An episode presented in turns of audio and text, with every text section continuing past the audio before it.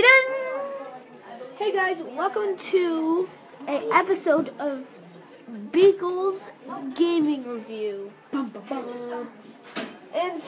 we will be talking about the Game Boy. It's an 8-bit Game Boy, like the original black and white Game Boy. It was actually Game Boy. Fun fact: the original Game Boy wasn't black and white; it was green and black. But who cares? First, it was first released in the 100th anniversary of Nintendo in Japan on April 21st, 1989. Happy birthday to you. Happy birthday. You do to realize you. that sounds legal, right? Wait, wait, wait, wait, wait, wait. I'm serious. We're running for the cops. Wait a minute. Yeah. And in North America on July 20, 31st, 1989. And, and in Europe, on September 28, 1998, it was the first handheld in the Game Boy line, it was created and polished by Satoru Yokio. First, and the first best-selling game of all time for the Game Boy is the one and only Tetris.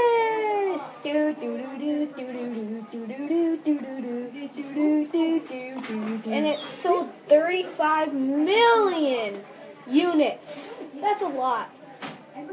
It's more cells in in his brain. 'cause He only has like two, maybe, maybe three. Sure it is. Okay. Number two is Pokemon Red, Green, and Blue. 31 million. How did you know that? Because just the way I run it. Because, because my brother is obsessed with Pokemon. Now there.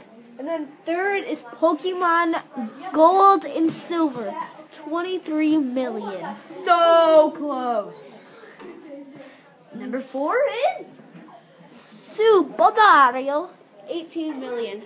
and then fifth is Super Mario Land. I actually have. It's actually one of my favorite songs of all time.